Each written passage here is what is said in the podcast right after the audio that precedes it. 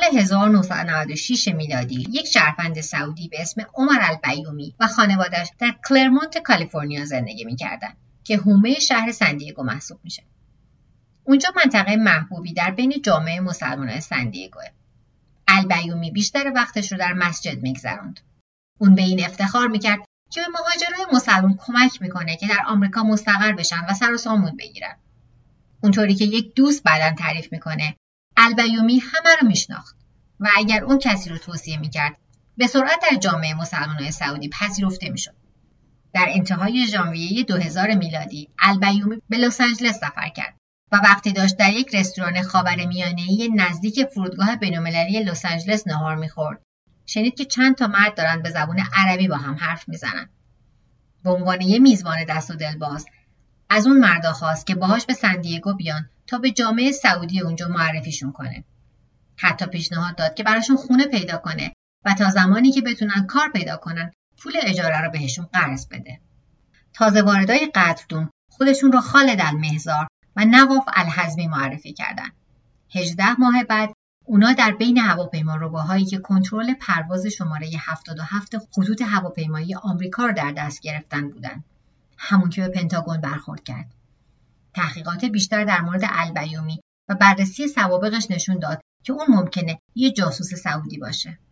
این مسئله باعث شد که خیلی ها اینجوری حدس بزنن که عربستان سعودی حامی مالی حمله های 11 سپتامبر بوده. للمجد مجدی لخالق وارفع الخفاق أخضر يحمل النور المسطر رددي الله أكبر يا موطني سلام من محسا محق هستم و این اپیزود 38 از پادکست دومیمه که در شهریور ماه سال 1401 خورشیدی منتشر میشه. این اپیزود چهارمین اپیزود از مجموعه 6 قسمتی 11 سپتامبره. در طول سه اپیزود گذشته اون چه اتفاق افتاد و همچنین گزارش رسمی 11 سپتامبر رو براتون تعریف کردم. از ظهور اسامه بن لادن و فتوایی که منتهی به حملات قافلگیر کننده 11 سپتامبر در نیویورک و واشنگتن شد گفتم. از تئوری های عجیب و غریبی گفتم که بعد از اون روز تراژیک ساخته شدن و امروز قرار روی داستان گروه کارلایل تمرکز کنم. شرکت سرمایه گذاری خصوصی که بعد از حملات 11 سپتامبر سودهای مالی کلانی برد.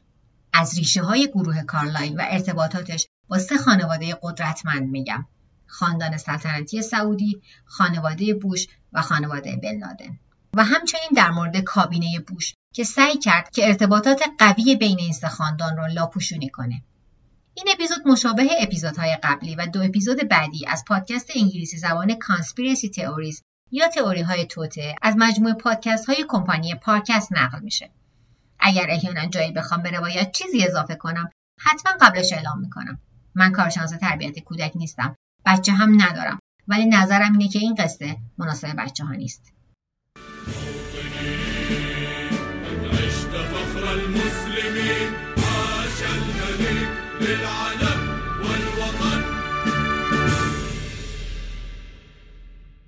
در سالهای بعد از 11 سپتامبر باور کردن اینکه روایت رسمی تمامی حقیقته برای بسیاری از آمریکایی ها سخت بود. قابل باور نبود که یک باند تروریست کوچیک تونسته باشند همچین حمله های گسترده قافلگیر کننده رو انجام داده باشند. خیلی ها از خودشون میپرسیدن که آیا ممکنه کل این تراژدی یه عملیات داخلی باشه و به قول معروف کار خودشون باشه یعنی کار کابینه بوش یا بخشی از یک توطعه جهانی برای ایجاد نظم نوین جهانی. هرچی نباشه اسناد و مدارکی وجود داره که عده کمی از این تراژدی سودهای هنگفتی بردن. اما این حقیقت که زینف اصلی یه شرکت سرمایه گذاری خصوصی بوده دیگه برای عده زیادی فرای درک و تصور بود. شرکتی که سرنخش به رئیس جمهور بوش و خانواده بن لادن می‌رسید سود زیادی برده بود. گروه کارلایل از ابتدا در نتیجه یک خلع قانونی و ایراد در سیستم ایجاد شده بود. در عواسط دهه 1980 میلادی چند نفری از خودیهای واشنگتن و تاجران یک خلع قانونی برای ندادن مالیات در شرکت های آلاسکایی پیدا کردند. این سالها همون زمانی بود که شکوفایی اقتصادی عظیمی در آلاسکا اومده بود و تموم شده بود. در نتیجه در سال 1984 یک قانون جدید مالیات تصویب شد که شرکت های شکست خورده آلاسکایی بتونن کمر راست کنن. تحت قانون جدید هر شرکتی می‌تونه ضررهای شرکت آلاسکایی رو بخره و در نتیجه اون شامل بخشودگی مالیاتی بزرگی بشه. انگار که این شرکت ها داشتن وسیقه آزادی کمپانی های آلاسکایی رو می‌دادن و در عوضش صرفه‌جویی مالیاتی بزرگی می‌کردن. وقتی مؤسسای گروه کارلایل از این خلای قانونی خبردار شدند شروع به مذاکره با شرکت های متضرر آلاسکایی و خریداران احتمالی کردند اگه معامله جوش می‌خورد اونا یه درصد کمیسیون می‌گرفتن گروه کارلایل به صورت رسمی در 1987 تأسیس شد و سفره براشون پهن شده بود که یک ثروت عظیم بسازن. اما متاسفانه بسیاری از شرکت های آلاسکایی ضررهاشون رو بسیار بیشتر از مبلغ واقعی اعلام کرده بودند. همین امر باعث شد که اموسام گوشاش تیز بشه. اموسام اینجا کنایه از دولت فدرال آمریکا به کار رفته. بعد از تحقیقات سازمان خدمات درآمد داخلی مشخص شد که شرکت ها اعداد رو عمدن بالاتر اعلام کرده بودند و دولت این قانون بخشودگی مالیاتی رو در سال 1988 کلا ملغا کرد. اما توسعه در ناسیه گروه کارلای نوشته شده بود. در سپتامبر 1988 گروه کارلایل یک خودی از واشنگتن رو به نام فردریک وی مالک به عنوان مشاور استخدام کرد. تو پرانتز بگم اصل و نسب آقای مالک به چک می‌رسه و ایرانی نیست. مالک کارش رو در واشنگتن به عنوان مشاور مخصوص نیکسون شروع کرده بود و نهایتا نایب رئیس کمیته ملی حزب جمهوری خواه شده بود. اوایل سال 1988 میلادی مالک به دلیل پیچیدن این قصه که باعث تنزل رتبه تعدادی کارمند یهودی در کابینه نیکسون شده استعفا کرد. اما برای گروه کارلایل ارتباط سیاسی مالک جبران گذشته رسواش رو می‌کرد. یکی از اون اسمایی که مالک به گروه کارلایل اوورد جورج دابلیو بوش یعنی بوش پسر بود. در جولای 1989 گروه کارلایل شرکت خدمات کیترینگ هوایی هتل‌های ماریوت رو خرید. اسم این شرکت جدید Caterair بود. و مالک رئیس مشترک اون شد یعنی co-chairman. مالک قبل از اینکه از کابینه دولت بیاد بیرون جورج دبلیو بوش رو در کمپین ریاست جمهوری پدرش دیده بود و به نظرش یه دوست قدیمی بهترین گزینه برای پیوستن به هیئت مدیره کیتر بود. این یه ایده برد برد برای همه بود. مالک می‌تونست دسترسی مستقیم به رئیس جمهور که حالا بوش پدر بود داشته باشه و جورج دابلیو می‌تونست یه موقعیت برجسته در رزومش داشته باشه. جورج دابلیو در فوریه 1990 به هیئت مدیره پیوست. هرچند زمانی که در اونجا حضور داشت خیلی معنی کار کردن واقعی نمی‌داد. با استناد به یک عضو هیئت مدیره اون خیلی درگیر کسب و کار Caterair نبود. بوش جوان فقط برای حل مسائل قانونی ایرلاین اونجا بود و در نهایت هم از یکی دیگه از شرکت های کارلایل سر در آورد. خطوط هوایی Northwest به عبارت دیگه جورج دبلیو بوش تنها مسیر دسترسی به پدرش یعنی رئیس جمهور وقت بود. یه مسیر دسترسی کارآمد نه تنها در مورد مقررات هوایی غنیمت بود بلکه به کار هلدینگ های دیگه گروه کارلایل هم می اومد که شامل شرکت های اسلحه و صنایع نظامی می شد. عواقب توطئه مالیاتی آلاسکا گروه کارلایل رو در نقطه بحرانی قرار داده بود. شرکت های Caterair و خطوط هوایی Northwest اونا رو به سمت صنعت هوانوردی می برد. اما در املاک هم سرمایه گذاری کرده بودن و حالا خیلی از معاملاتشون به بن‌بست می‌خورد. اما اونا به جای بنبست به یک خیابون با میونبر نیاز داشتن. و اینجاست که فرانک کارلوچی وارد میشه. هموتاقی دانلد رامسفلد در کالج. کالوچی در 1989 به کارلای پیوست. البته به لطف فرد مالک. قبل از اون کارلوچی طی سه سال مراتب پیشرفت رو در بروکراسی دولت طی کرده بود. و در نهایت وزیر دفاع کابینه رونالد ریگان شده بود. اطلاعات و صنایع دفاعی نونوکره کارلوچی بودند. یعنی ممر درآمدش بودند. و مشابه اینکه خانواده بوش فرصتهای سیاسی رو برای گروه کارلای فراهم می‌کردند کارلوچی دریایی از ارتباطات در صنایع نظامی داشت. در سپتامبر 1990 هفت ماه بعد از اینکه جورج دابلیو بوش عضو هیئت مدیره کیتر ایر شده بود کارلوچی به گروه کارلای کمک کرد. که یک شرکت به اسم براد داکدان مکدانلد یا BDM رو بخرن. اونجوری که روزنامه نگار دن برایدی میگه BDM در اون زمان یکی از موفق ترین شرکت های مشاوره نظامی در تمامی تاریخ این صنعت بود. با هدایت کارلوچی کارلایل بالاخره به niche market ش می‌رسه دو سال بعد کارلایل با مشارکت Loral Corp و Northrop Corp بخش دفاعی و هوافضایی شرکت LTV رو خریدن. اسم نورتروپ بعدا به نورتروپ گرومن تغییر کرد که بزرگترین شرکت تولید سلاح در دنیاست. در سال 1997 کارلایل قابل توجه ترین خرید را انجام داد. یونایتد دیفنس. این شرکت نشون داده بود که آینده درخشانی در ساخت برادلی داشت که برادلی یک وسیله نقلیه ضد گلوله بود که در جنگ خلیج فارس ازش استفاده شد. همین که هزاره جدید فرا رسید یونایتد دیفنس می‌خواست که اسباب بازی های جدیدش رو وارد عمل کنه. از اواسط تا اواخر دهه 1990 میلادی کسب و کار کارلایل به شدت رو به رشد بود. اونا انقدر پول داشتن که در واشنگتن لابی کنن و همچنین کسب و کارشون رو در اروپا و خاورمیانه گسترش بدن. در همین زمان جورج دابلیو بوش از کیتر ایر میره و اعلام می‌کنه که می‌خواد وارد رقابت انتخاباتی 1994 فرمانداری تگزاس بشه. اما این آخر راه مسیر ارتباطی گروه کارلایل با واشنگتن نبود. انبان مشاوران گروه شامل این افراد می‌شد. وزیر امور خارجه سابق جیمز بیکر سوم، وزیر امور خارجه آینده کالین پاول و حالا رئیس جمهور سابق شخص جورج اچ دبلیو بوش یعنی بوش پدر رابطه جورج اچ دبلیو بوش با کارلای تنها جنبه روابط عمومی داشت کنفرانس خبری برگزار کنه و سرمایه گذارای احتمالی را جذب کنه اما دلیل اصلی حضورش بحث برانگیزه در اواخر دهه 1990 بوش پدر سفری به خاورمیانه داشت که عربستان سعودی در این سفر پررنگه به کره جنوبی هم رفت کره جنوبی خصوصا در آن زمان بسیار حائز اهمیت و رئیس جمهور کلینتون در میانه مذاکرات تسلیحاتی با کره شمالی بود. وقتی جورج دابلیو بوش در 2001 رئیس جمهور شد، یکی از کارهایی که کرد این بود که به اون مباحث دیپلماتیک خاتمه بده. تنش خیلی زود بین آمریکا و کره شمالی بالا گرفت. اینجا بود که منتقدا این سوال رو از خودشون پرسیدن که آیا بوش پدر داره به بوش پسر دیکته می‌کنه که چیکار کنه؟ سخت نیست ببینیم که کی از شاخشونه کشیدن آمریکا و کره شمالی برای هم سود می‌بره. کسایی که در قراردادهای صنایع نظامی سرمایه گذاری کردند. طبیعتا آشوبی از تعارض منافع در رابطه با معاملات تجاری رئیس جمهور سابق وجود داشت. خصوصا وقتی که چند ماه بعد نیویورک تایمز داستان دیگه از مشاغل غیررسمی بوش پدر تعریف کرد. از همون اول کابینه بوش جدید بسیار با اسرائیل روابط دوستانه ای داشت که باعث بروز اختلاف با کشورهای عربی می‌شد. در بین صداهای منتقدانه ای که روانه بوش جدید در کاخ سفید می‌شد عربستان سعودی بود.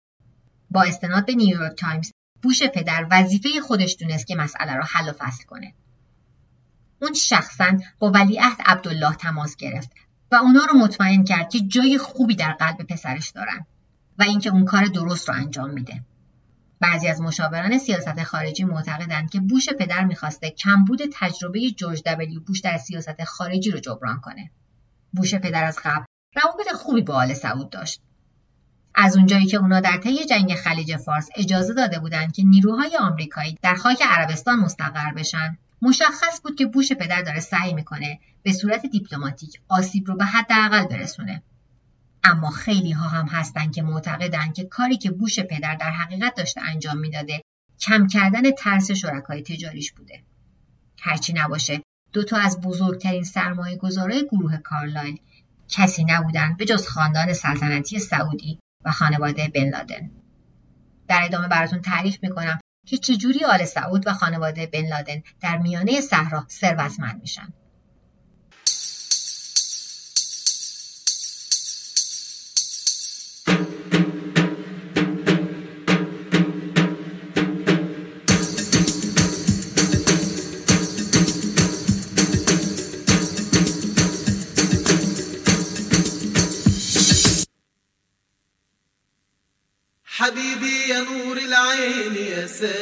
خيالي عاشق بقالي سنين ولا غيرك في بالي حبيبي يا نور العين يا ساكن خيالي عاشق بقالي سنين ولا غيرك في بالي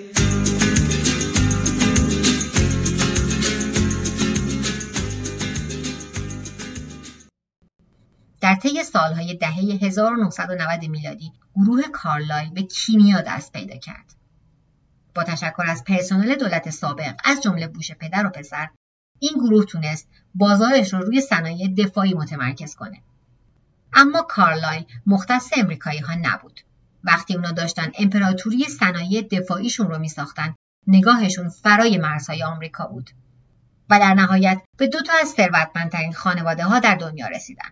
سرمایه گذاری خارجی اونا شامل آل سعود و خانواده بن لادن می‌شد.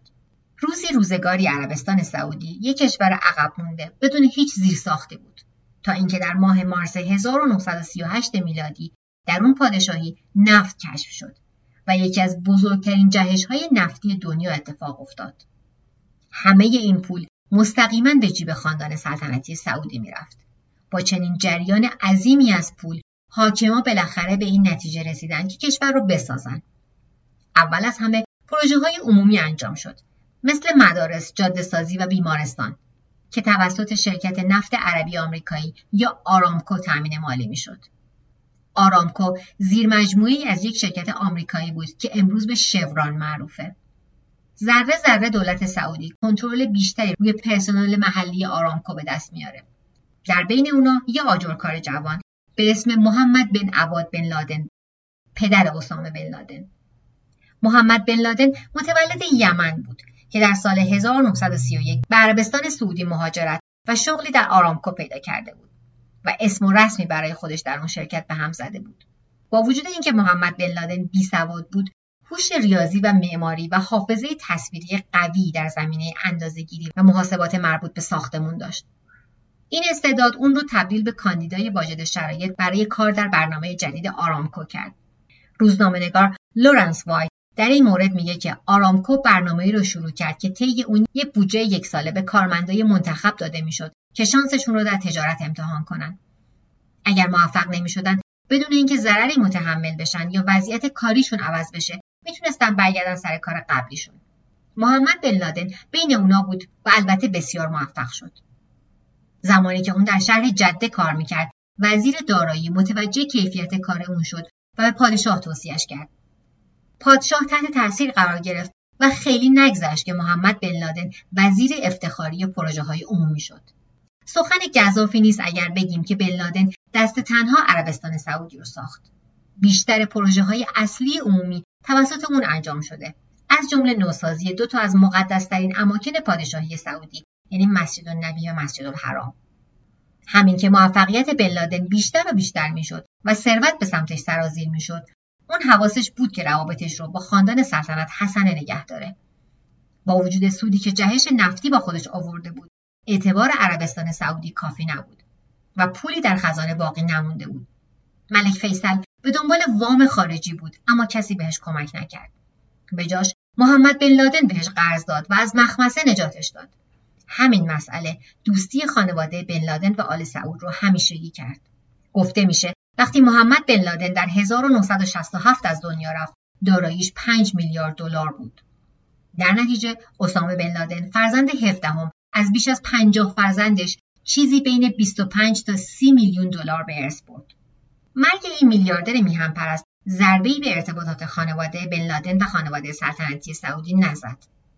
در حقیقت وقتی اسامه بن لادن شروع به لابی کردن در دولت برای تأمین مالی مجاهدین در طی جنگ افغانستان و شوروی کرد ولیعهد سالانه مبلغی بین 350 تا 500 میلیون دلار بهش داد. حالا میریم به دهه 1990 میلادی. هر دو خانواده بین ثروتمندترین ها در سرتاسر سر دنیا هستند و مثل بقیه همه خانواده های ثروتمند دنبال توسعه راهها و کانال های درآمدیشون بودن. به نظرشون گروه کارلایل شریک مناسبی اومد. در اواسط دهه 1990 سیتی کورپ که امروز به سیتی گروپ معروفه دچار آشفتگی مالی شده بود و خیلی سریع به پول نقد نیاز داشت. از شانس اونا شاهزاده ولید بن طلال آل سعود برادرزاده پادشاه عربستان سعودی پیشنهاد کمک کرد.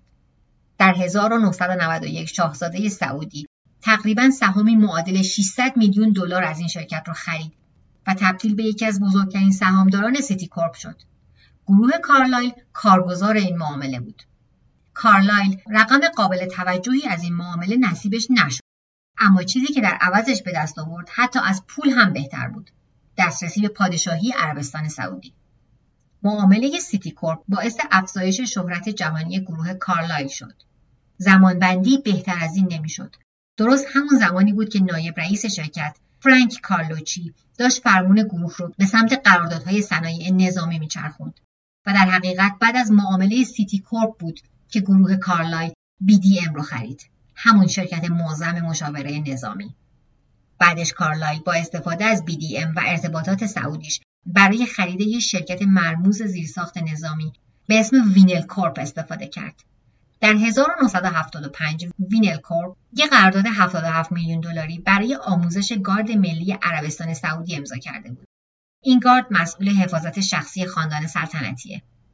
در 1992 این شرکت بخشی از پورتفولیوی در حال رشد گروه کارلایل شد که همونطور که جلوتر اشاره کردم به زودی شامل یونایتد دیفنس هم می‌شد. در میانه دهه 1990 میلادی گروه کارلایل یه وزنه مهم در عربستان سعودی محسوب می‌شد و توجه چند تا از ثروتمندترین خانواده ها رو به خودش جلب کرد که شامل خانواده بن لادن هم می‌شد. اولین ارتباط ها بین خانواده بن لادن و گروه کارلای از زمانی در اوایل دهه 1990 شروع میشه. وقتی هر دو طرف در یک تلاش ناموفق سعی داشتند که ایتالیان پترولیوم رو بخرن. در 1994 خانواده بن لادن دو میلیون دلار در یکی از صندوقهای خرید کارلایل به اسم کارلای پارتنرز تو سرمایه گذاری کردن که یک شرکت سرمایه گذاری بینالمللی زیر مجموعه گروه کارلای بود. با توجه به اعداد و ارقامی که داریم در موردشون حرف می‌زنیم دو میلیون دلار عدد بزرگی به نظر نمیاد و گفته میشه که خانواده بن لادن بیشتر از رقمی که گزارش شده در این صندوق سرمایه گذاری کردن. هم نماینده های خانواده و هم کارلایل هم نظرن که رقم دو میلیون دلار خیلی پایینه.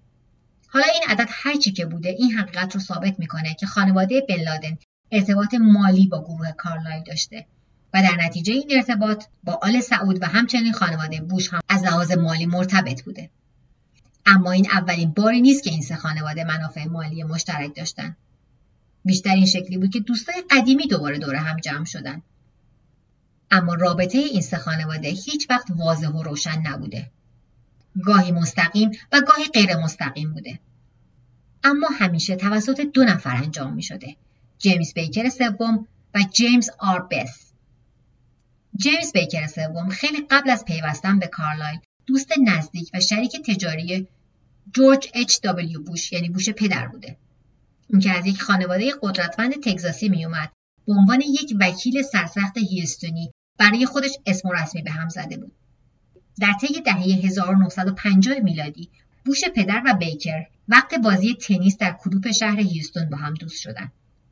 خیلی زود مؤسسه حقوقی بیکر امین و معتمد شرکت تجارت نفتی بوش که اسمش زاپاتا پترولیوم بود شد.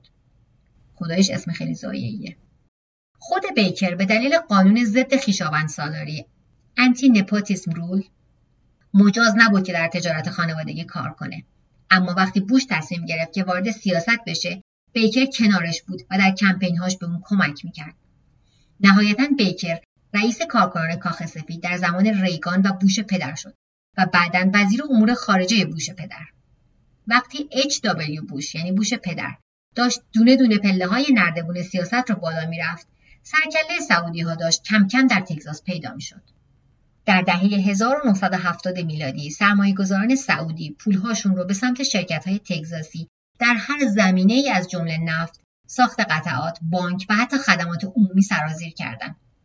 این سرمایه گذاری ها انقدری هم که بی ربط به هم به نظر میان به هم بی ربط نیستن. در اواخر دهه 1970 خالد بن محفوظ که یک بانکدار سعودی بود در یک پروژه ساختمانسازی به اسم برج تجارت تگزاس The Texas Commerce Tower سرمایه گذاری کرد. اسم این برج الان The JP Morgan Chase Tower یکی از شرکای تجاری بن محفوظ بانک تجارت تگزاس یا تگزاس کامرس بانک بود.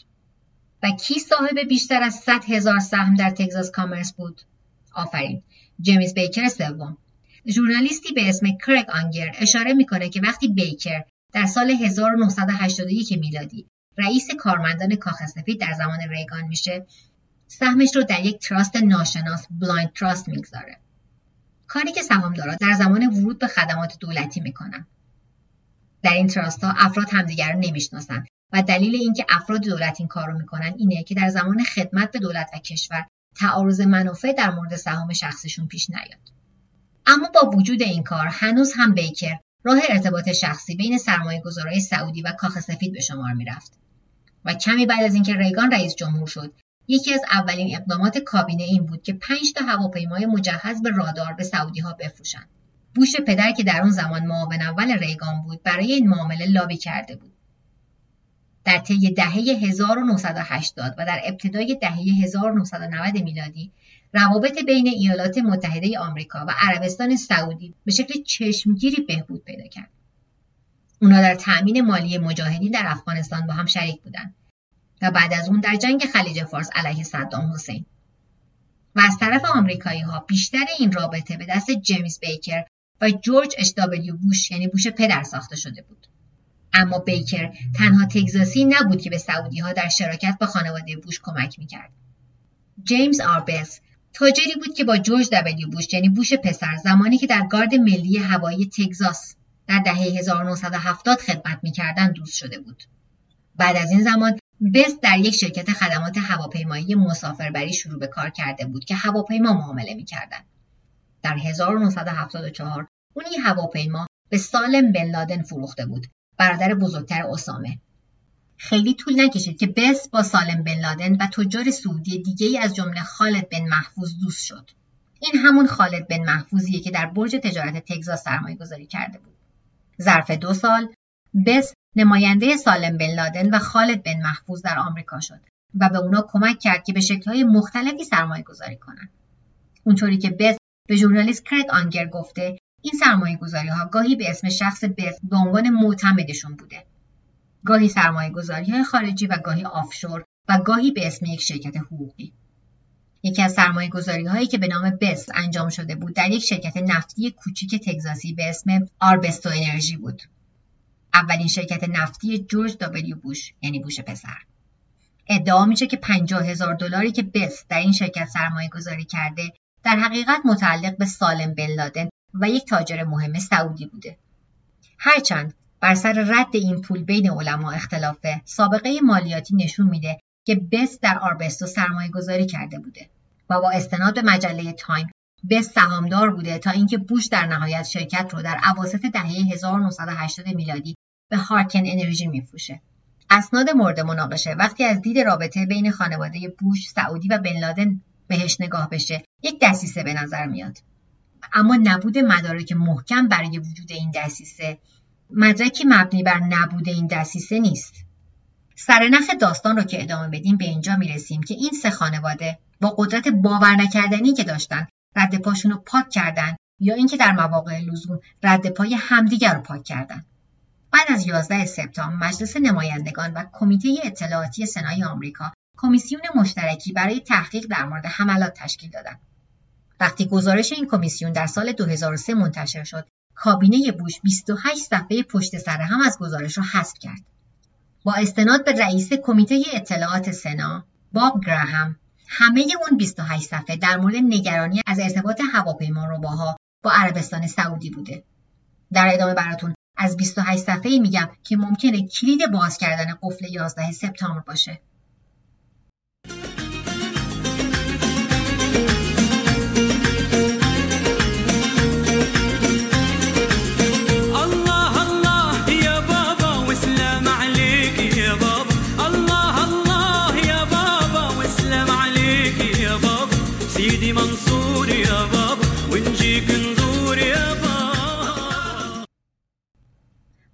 هواپیما روبا از 19 هواپیما روبای فاجعه 11 سپتامبر از اتباع سعودی بودند. اسامه بن لادن هم از اتباع سعودی بود. دولت سعودی به حمایت مالی از مجاهدین در طی جنگ شوروی با افغانستان شهره بود چون اسامه بن لادن برای کمک به اونا لابی کرده بود. و با همه اینا هنوز هیچ جایی اسم عربستان و حوادث 11 سپتامبر یک جا برده نشده بود. همین باعث شده بود یه دست خودشون بپرسن که آیا این اسم نبردن به عمده وقتی در تابستان 2004 گزارش کمیته 11 سپتامبر منتشر شد. دولت عربستان سعودی رو به حمایت مالی از حملات متهم نکرده بود. اما اونا رو به کلی هم از حمایت مالی تروریسم تبرئه نکرده بود. در جایی از گزارش اینجوری اومده. عربستان سعودی برای زمانی طولانی منبع اصلی حمایت مالی القاعده محسوب می شده. اما ما مدارکی به دست نیاوردیم که دولت سعودی در قالب یک سازمان یا مقامات سعودی بالا رتبه به صورت شخصی از این سازمان حمایت مالی کرده باشند. این نتیجه گیری احتمال اینکه خیریه هایی با حمایت مالی قابل توجه دولت سعودی منابع مالی رو به القاعده انتقال داده باشند رد نکرده. اما با توجه به مقام ضد تروریسم سابق ریچارد ای کلارک بدون در نظر گرفتن اینکه دولت سعودی رأسا از القاعده حمایت مالی کرده یا نکرده اونا ممکنه برای تروریست ها لاپوشونی کرده باشند کلارک در کتابش به اسم علیه همه دشمنها Against All Enemies. میگه که برای چند سال قبل از حملات 11 سپتامبر دولت آمریکا اطلاعاتی در مورد آدمای القاعده داخل پادشاهی در اختیار دولت سعودی قرار می‌داده. اما به نظر می‌رسه اون اطلاعات داخل سیاهچاله ناپدید شده. در مورد نتیجه اون اطلاعات و اینکه چه اتفاقی بعدش افتاده هیچ صحبتی نشده. البته اگر اصلا تحقیقاتی بر اساس این اطلاعاتی که از آمریکا رسیده صورت گرفته باشه. اگر چیزی که کلارک ادعا می‌کنه درست باشه عجیبه که کاخ سفید با دقت بیشتری حواسش رو به عربستان سعودی جمع نکرده خصوصا بعد از اینکه گزارش کمیسیون این شک رو مطرح کرده که خیریه های سعودی ممکنه حملات 11 سپتامبر را تأمین مالی کرده باشند شاید هم اونا با دقت بیشتری نگاه کردن ولی جورج دابلیو بوش چیزی که پیدا کردن رو نپسندیده. همونطور که بالاتر هم اشاره کردم کمیسیون شهید 11 سپتامبر تنها نهادی نبود که در مورد حمله ها تحقیق کرده بود. یه تحقیق مشترک هم توسط مجلس نمایندگان و کمیته های اطلاعاتی سنا در اوایل سال 2000 شروع به کار کرده بود. کمیسیون مذکور که توسط باب گراهم رهبری می‌شد تحقیقات خودش رو محدود به مسائل امنیتی کرده بود. سوال اصلی این بود که چطوری های اطلاعاتی آمریکا در جلوگیری از حملات 11 سپتامبر شکست خوردن و چه کاری باید کرد که در آینده دوباره چنین فجایعی اتفاق نیفته. در انتهای سال 2002 تحقیقات مشترک مذکور گزارش طبقه بندی شدهشون رو تحویل دادن. اونا هفت ماه صبر کردند تا گزارش کوتاه شده از FBI, CIA, NSA و کاخ سفید برگرده تا بتونن برای عموم منتشرش کنن. همونطور که حد زده می‌شد صفحات زیادی حذف شده بودند. که البته در مسائل امنیت ملی این اتفاق میافته. اما در بین این صفحه ها یک بخش کامل حذف شده بود. 28 صفحه پشت سر هم. و با استناد به سناتور گراهم اون صفحات تعدادی از هواپیما روباهای 11 سپتامبر رو به دولت سعودی متصل می‌کنن. گراهم به بعضی از این ارتباطات در کتابی که در سال 2004 منتشر کرده اشاره می‌کنه. اسم این کتاب اینه. اطلاعات مهمه. Intelligence Matters. با استناد به گراهم در ابتدای سال 2000 دو تا از هواپیما روباها به اسم خالد المهزار و نواف الحزمی از آسیا وارد لس آنجلس شدند. با وجود اینکه اونا در بخشهای زیادی از آمریکا سفر کرده بودند سندیگو قطب اونا تا زمان حملات بود. با استناد به گزارش کمیسیون 11 سپتامبر هم المهزار و هم الحزمی چندان برای انجام مأموریت در آمریکا آماده نبودند. هیچ کدوم از اونا هیچ وقت زمان زیادی رو در یک کشور غربی نگذرونده بودند و خیلی هم انگلیسی بلد نبودن حرف بزنن.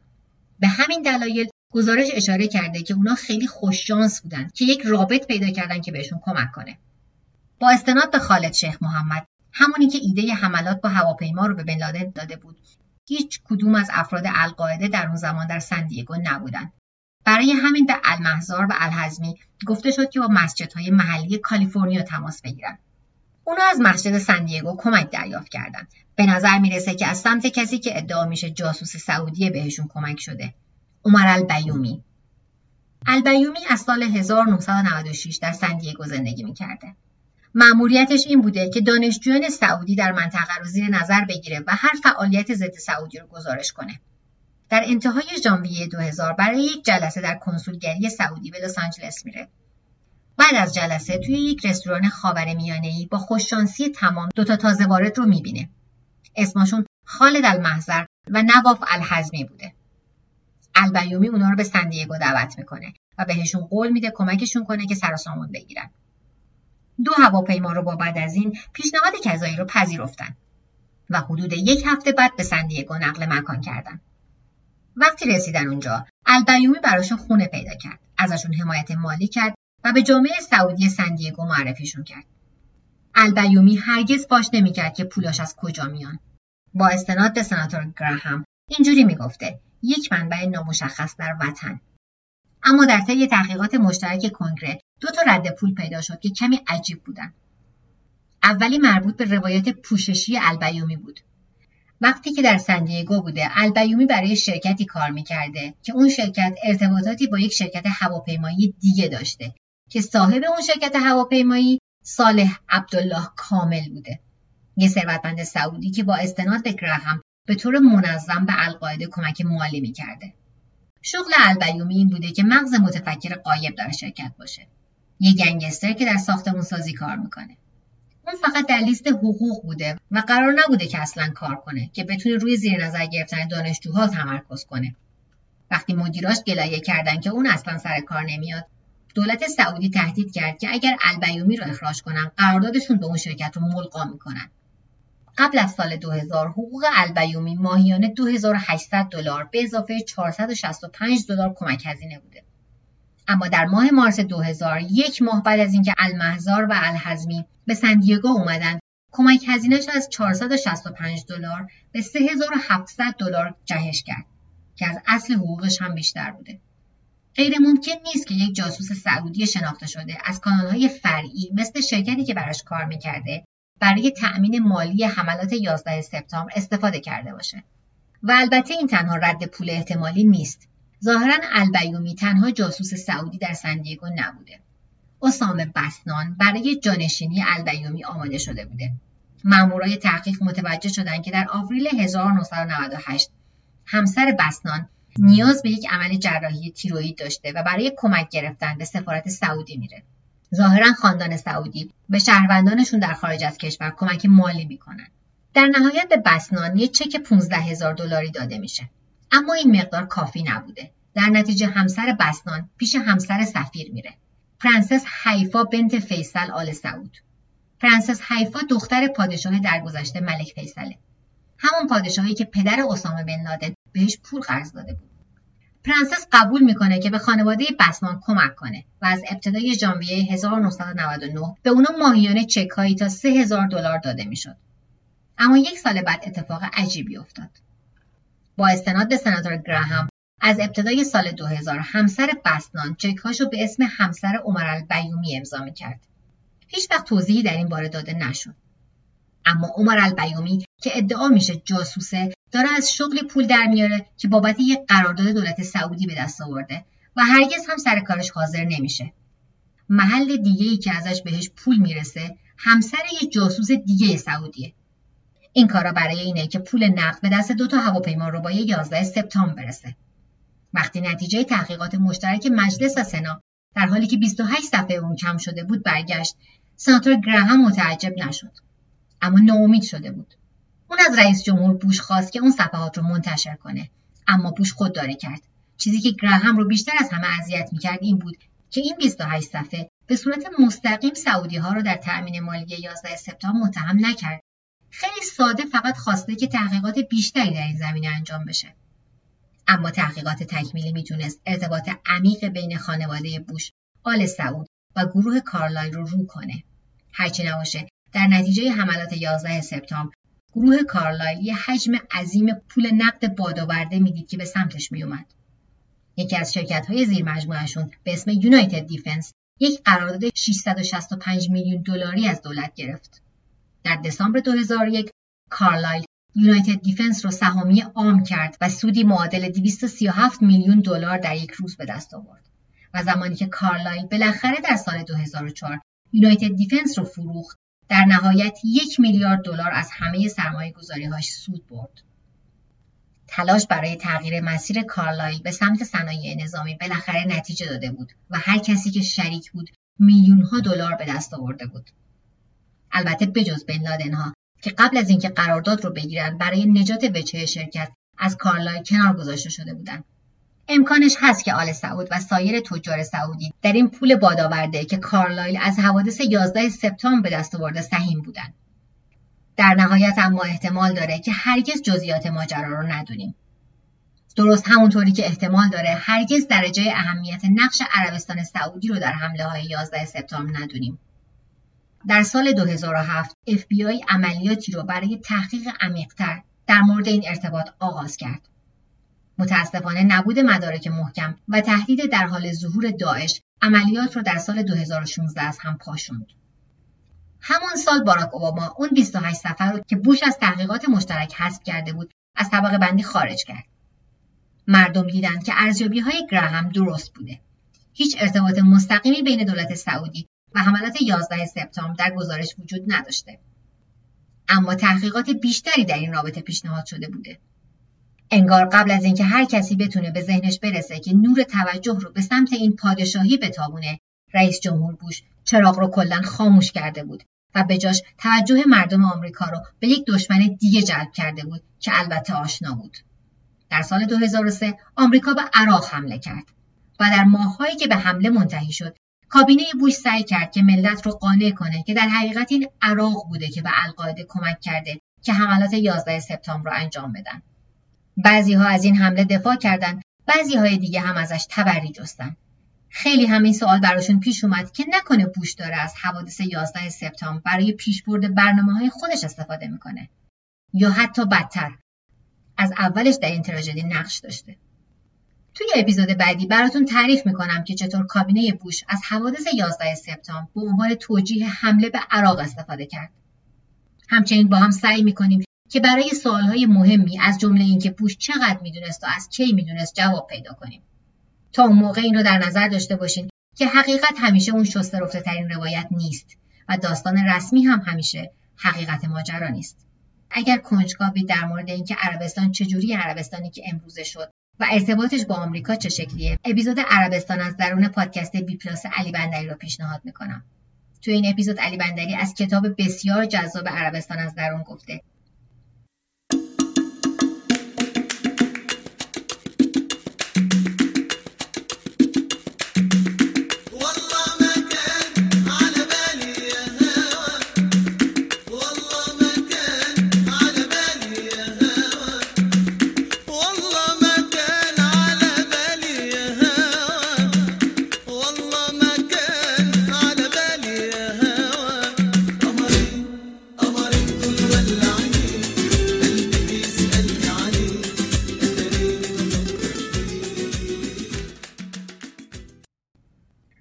قصه های دو میم رو دوست دارید اونو به دوستانتون هم معرفی کنید.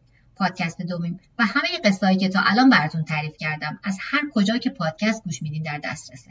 فقط یادتون نره وقت search بین کلمه دو و میم یه فاصله بزنید. صفحه شبکه های مجازیش رو هم با search همین اسم پیدا می‌کنید. محققات های آرم که دیگه می‌دونم یادتونه. تا هفته بعدی مراقب خودتون باشید.